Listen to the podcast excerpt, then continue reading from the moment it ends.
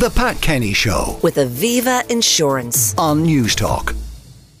Green Scene on the Pat Kenny Show with AIB, working alongside Irish communities towards a low carbon future. We pledge to do more.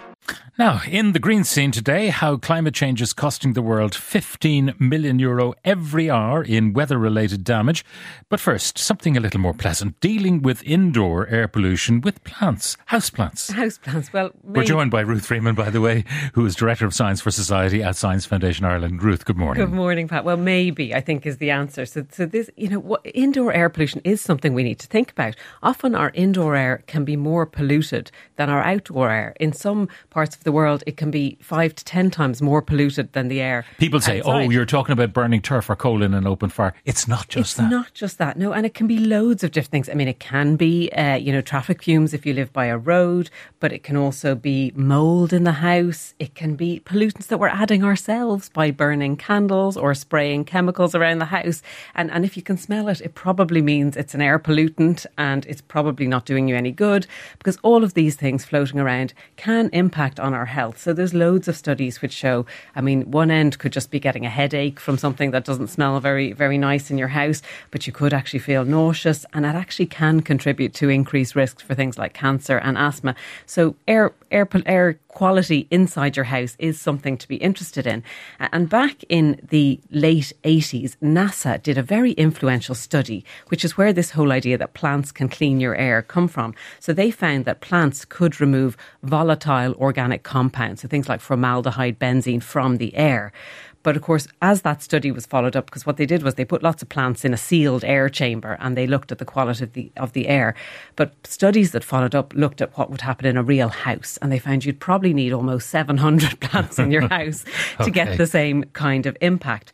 A, a new research this week, which came from the University of Technology in Sydney, and a plantscaping company, and there is a little bit of a warning there. This is a company that sells you plants for your house. They found that plants could also clear gasoline and petrol fumes. Now, unfortunately, they used the same methodology, which was they did use a wall of plants. So, you know, sometimes you see in offices hmm. these decorative walls of plants that have possibly hundreds of plants in them. So, the more plants you put in, the better effect you will have. But it's probably still unrealistic for most of us. That Now, they might to have that many genetically engineer plants, though, to do a better job. Well, in fact, guess what? They already are, Pat. So scientists are working on plants. They're adding in genes. They're they're calling it a kind of a green liver gene. It comes from mammals, so rabbits. They take it from here. These genes can process things like chloroform, benzene, petrol fumes. And there's a company called Neoplants, and they have developed a commercially available plant. And actually, interestingly, it's the plant, but it's also the microbes in the soil that help to do this. Uh, now, unfortunately, that plant at the moment, it'll cost you about $150 for one. So it's quite an expensive solution. You might be better off with a good HEPA filter for now.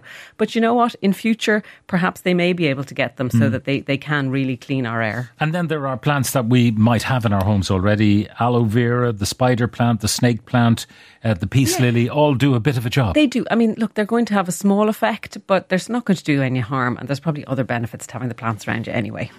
Now, the next thing is about the cost of the climate crisis in extreme weather damage, uh, estimated to be at 15 million an hour. I know. So this is again a complex area, and we know that there has been a huge increase in the reported losses from extreme weather. But of course, that could be due to lots of different things. So we have more people living in cities now. We have more complex infrastructure.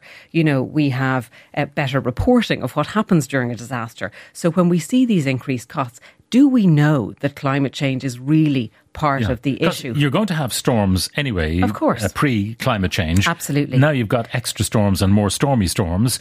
Uh, so it's trying to figure out how much extra is the climate crisis costing us. I mean, we have more people, so more people are, are, are impacted as well. So there's lots of different factors. But but this study, it's a new study that was published in Nature Communications from researchers in New Zealand, and they did look at this area of attribution. And I mean, in simple terms, what they do is they look at an extreme weather event and the conditions, the weather conditions that were happening at the time, and they go back in all records and they say when we had the same weather conditions many many times before the industrial era, did we have the same force of storm? And if the answer is no, if the only difference is that increased temperature at the time, they attribute that to, to climate change. So they went back and looked at a big database of nearly 200 events where many people died or a country needed assistance, or and they, they tried to look at the cost, and they found the the costs are eye watering. So as you said, it's 136 billion a year. That adds up to nearly three trillion since the start of the decade.